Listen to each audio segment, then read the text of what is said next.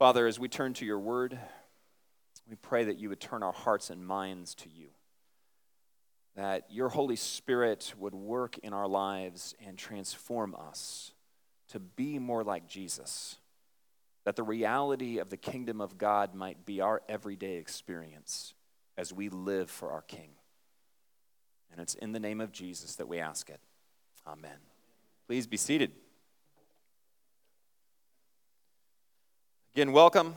Really glad to have you guys here. 70% of people in the US no longer answer calls from numbers they don't recognize. At least one quarter of all calls made in the US are scams.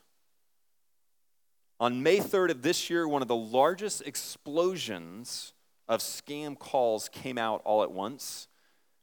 What the scammers were doing is they the robocalls all went out. It rang once. And then nothing more. And what they were trying to do is get people to see it and then call them back. Scammers have found ways to use the numbers of the IRS and the FCC in order to impersonate the organizations. The scams cost Americans an average of $10.5 billion per year. But the scams themselves are inexpensive and require only a small portion of the overall people to respond. At the heart of the scams is this a hidden agenda.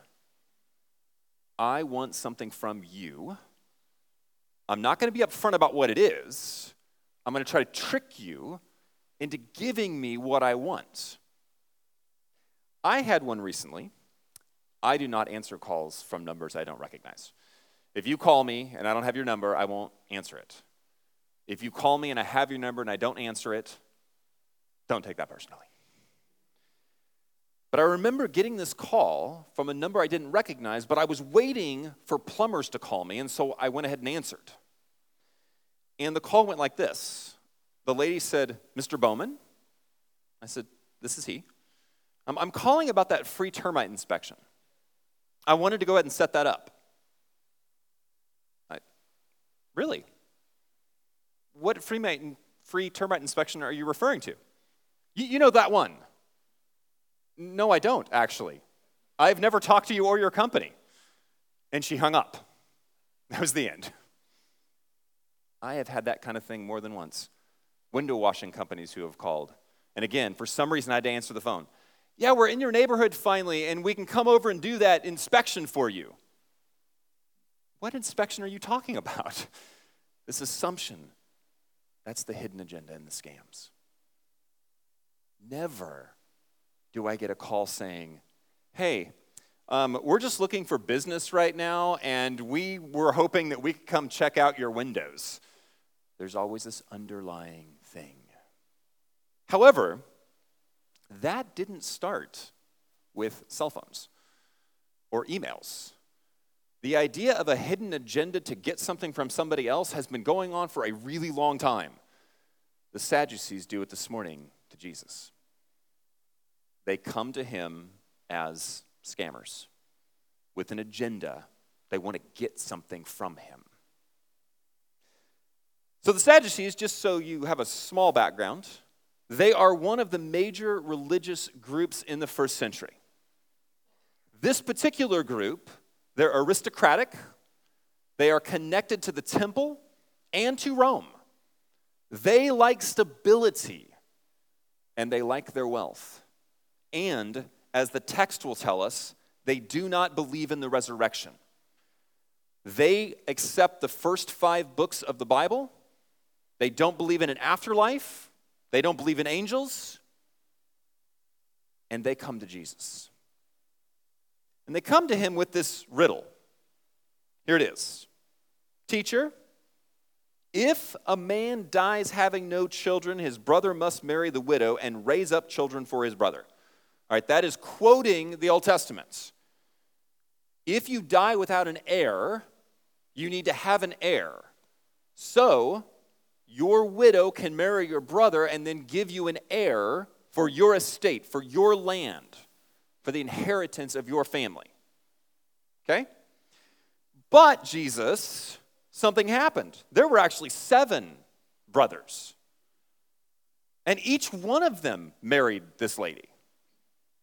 So then Jesus, when everybody's raised, whose wife is she?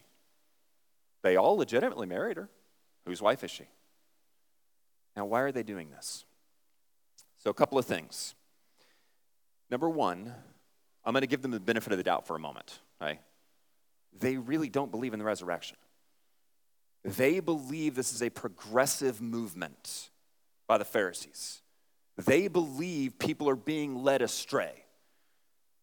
On the positive side, these guys actually think you, Jesus, by the way, you have a giant crowd of followers, you are leading people astray. And that's the positive part. Negative part, you also have great crowds and it's causing issues, and you're going to mess up all the stability that we have with Rome. Now, that is both true and could cause problems, but also it's personal for the Sadducees. They really do have a pretty good thing going with Rome, and it keeps them in power. But along with that, they are aristocratic and they are smart and they are educated, and guess what? Jesus is not any of those things. He's a Galilean peasant. And for him to have all these people pulling, these guys want to stop this. But here's what they don't do they do not approach Jesus and go, Hey, Jesus, we're concerned. We're concerned that you're teaching wrong doctrine and leading people astray. We are concerned actually that your doctrine is kind of foolish. It doesn't even make sense. We are concerned you're going to bring Rome down on us. And to be honest, Jesus, you just don't have the credentials. Like, you really don't have the education to be doing what you're doing. And so we're worried. See, they don't do that. They don't come to him honestly. Instead, they bring this rather ridiculous scenario to light. To try to do what? To show his foolishness. I mean, they really do believe this is set right in the midst of a number of religious groups who are coming to try to trip Jesus up. Because honestly, the Pharisees, the Sadducees, the Herodians, all of them, Jesus is taking followers. None of them really like what he's doing. And so they're all coming to trip him up. They all want to make him look like a fool. They all want to make sure that in public, people see he really doesn't know what he's doing. And he'll lose his followers and they'll get them back. But none of them are being honest. Instead, they come with a hidden agenda. Could you imagine some of these scenes if they had been honest? I mean, have you ever seen Jesus to turn away an honest seeker? Never. But they come with an agenda. Here's my question What agendas do you have? If you were being honest, what agendas do you have? Now, let me say this they're not always bad. Honestly, part of why the Sadducees came to Jesus wasn't all negative. There were real concerns there.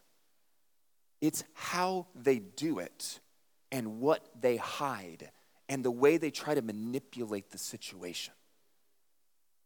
What agendas do you have? When you approach God and you are looking for His will, are you looking for His will in your life, or are you looking for Him to go ahead and say, Your will is good as it is. If you're being honest, are you really coming to Him to get Him to say, Yes, what you're doing is good? Or when you come, would you be willing to completely do something different if He led you in that way? What agendas do you have? What about with people? What about when you approach a friend, family member, maybe your spouse, even your kids? Do you come honestly, or do you come with something in the back of your mind where you're trying to get somebody to do something that you want and you're not really upfront with it? Instead, you're working the situation. Let me ask it a different way Are you a scammer? Are you coming to a person and you're like, you know, I'd really like this person to do this. So I'm going to manipulate the situation and try to get them to see that they should do this. They should act this way. They should go ahead and say, yes, you can do this. Are we being dishonest in our relationships because we come with an agenda?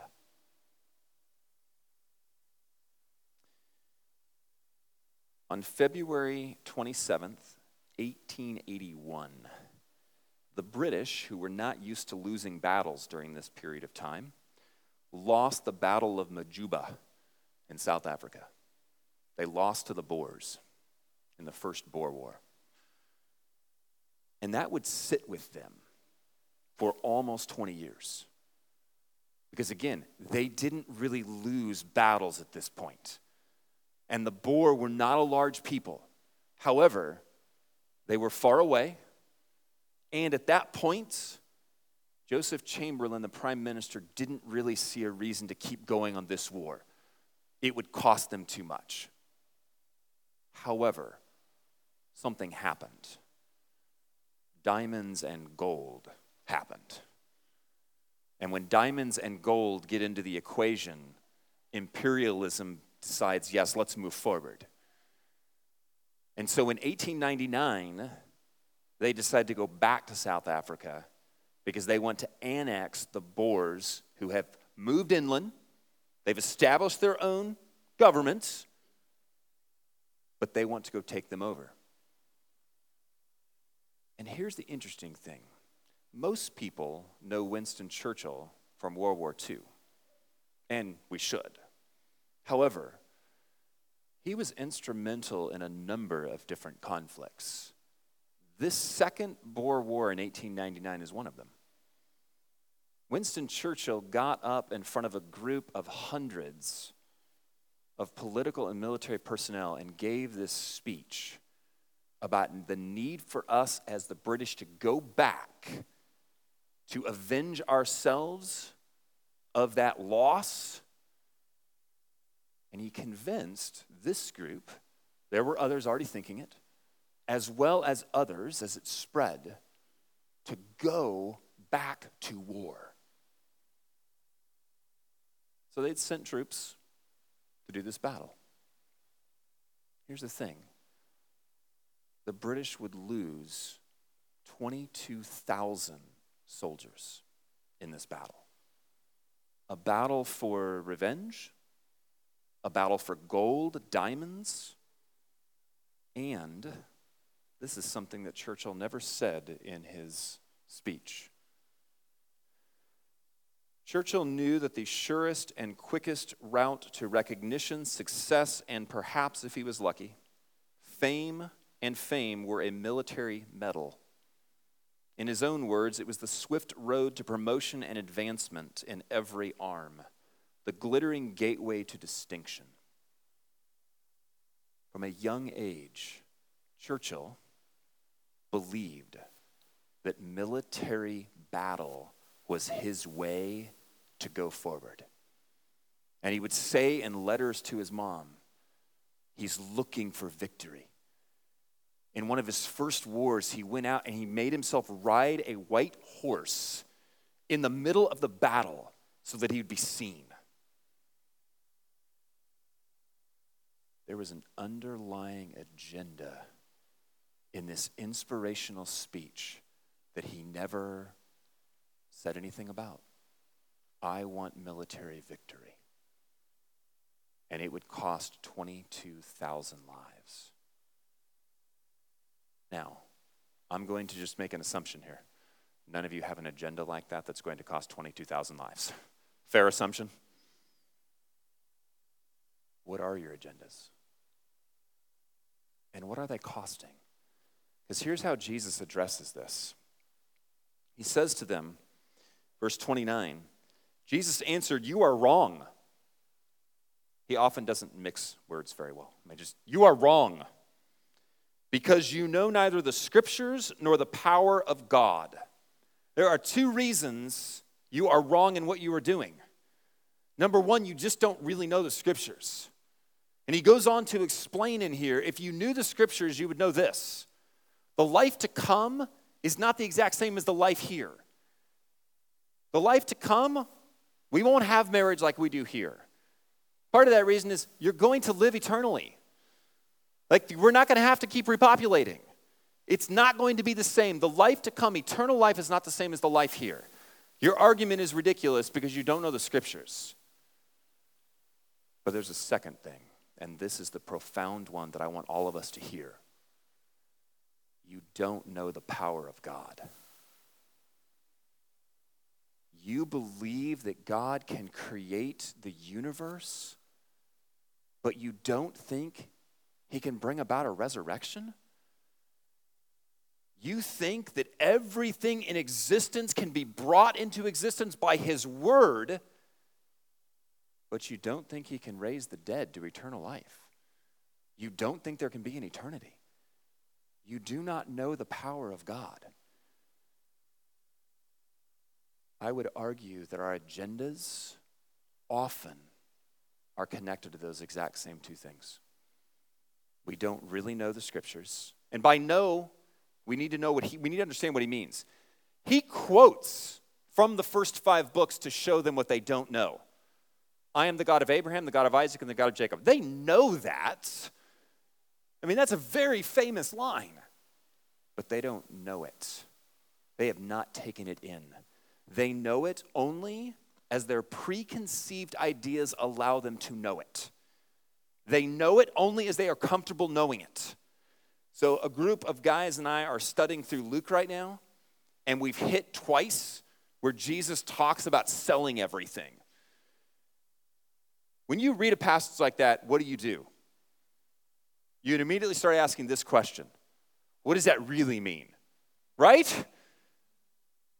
You don't read that and go, okay, how would I sell everything?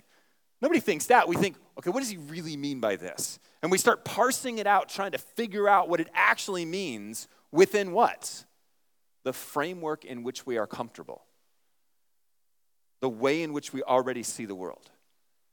That's what they do too. When he says you don't know the scriptures, what he means is you have a very limited, you know them, but you're only interpreting them within the framework that is already there. You're not letting the scriptures actually challenge you. Right? For example, I'll give you a couple of scriptures to think about. Do nothing out of selfish ambition, but in humility consider others better than, better than yourselves. What would it look like to take that literally? Like all the time. Not just a, well, yeah, that sounds awesome. I mean, that's really a good word there. Thank you for that word, Pastor. But to do that, here's another one be constant in prayer. Well, I mean, it doesn't mean like always pray. I mean, what he means is, again, do we immediately jump to not what could this mean in my life, but, well, within the framework I already have, that's what this means. Bless those who persecute us. Just try it on the road sometime. Give it a shot.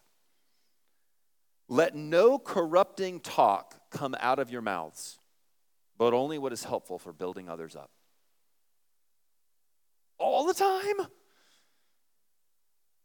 Just take this one for a minute. Forgive as Christ has forgiven us. What would that look like? And again, this idea of jumping and going, well, well, okay, what he means is I mean, if that's your first thought, I think Jesus might say the same thing to us. You don't know the scriptures. You're making them say what you want them to say. And the reason you're doing that is because you don't know the power of God.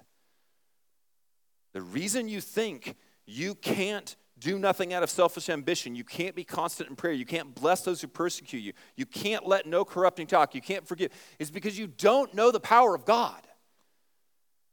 What is it that God can do in your life?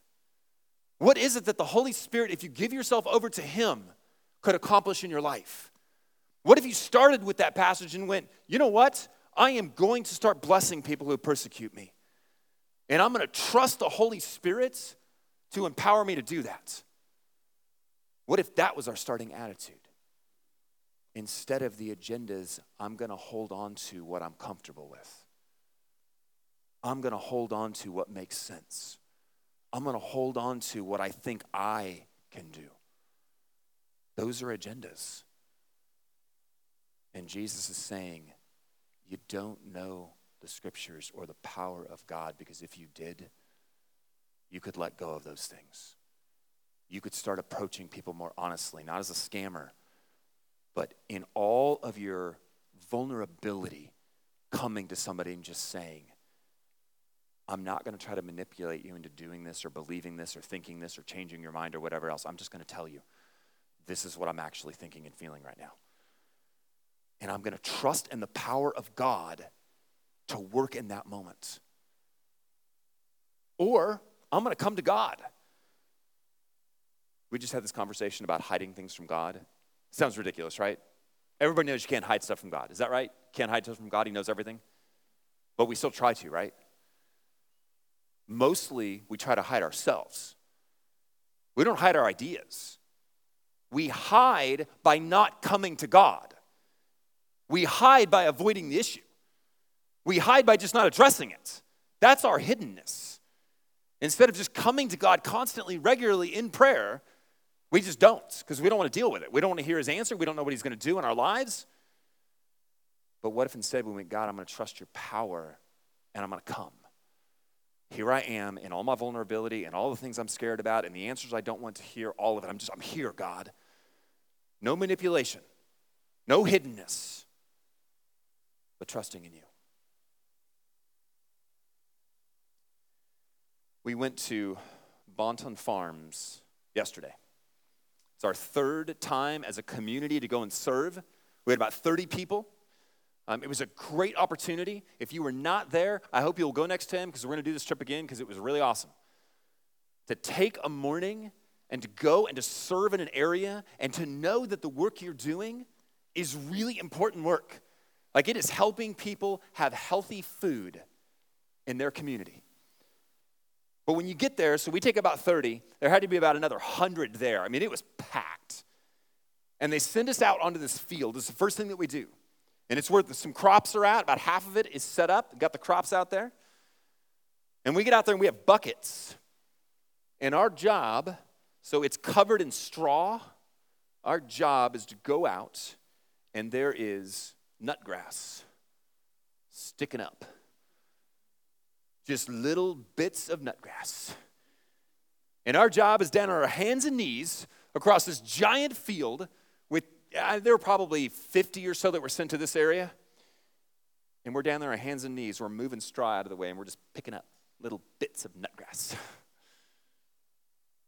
And the thing is, you got the nutgrass, and then you got other stuff that's like things we're not supposed to pick up, but it kind of looks the same.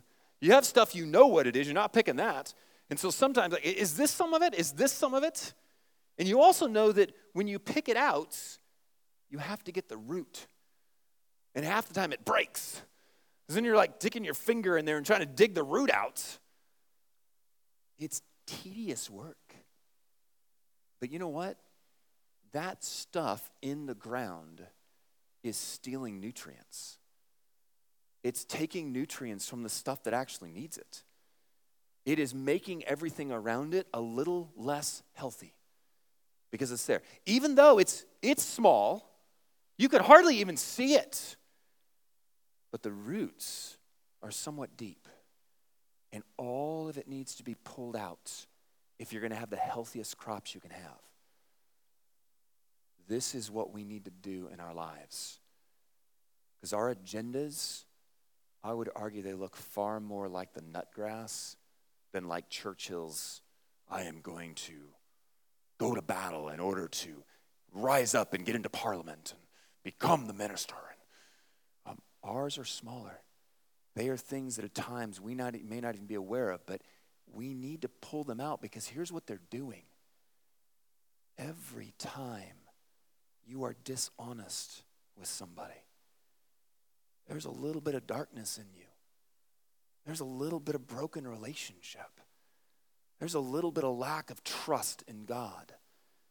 Because instead of coming and saying, This is who I am and this is what I'm looking for, and I'm trusting you with it, you're not trusting a person, you're not trusting God, and you're being dishonest with yourself sometimes, with God, with that person. We've got to go in and dig the roots out so that our lives and our spirituality and our relationship with Jesus can be healthy and strong. That is what we're called to in Christ.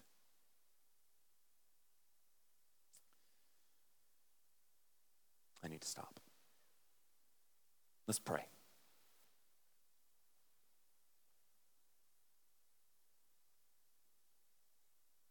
Father, I know that every person in this room, including myself,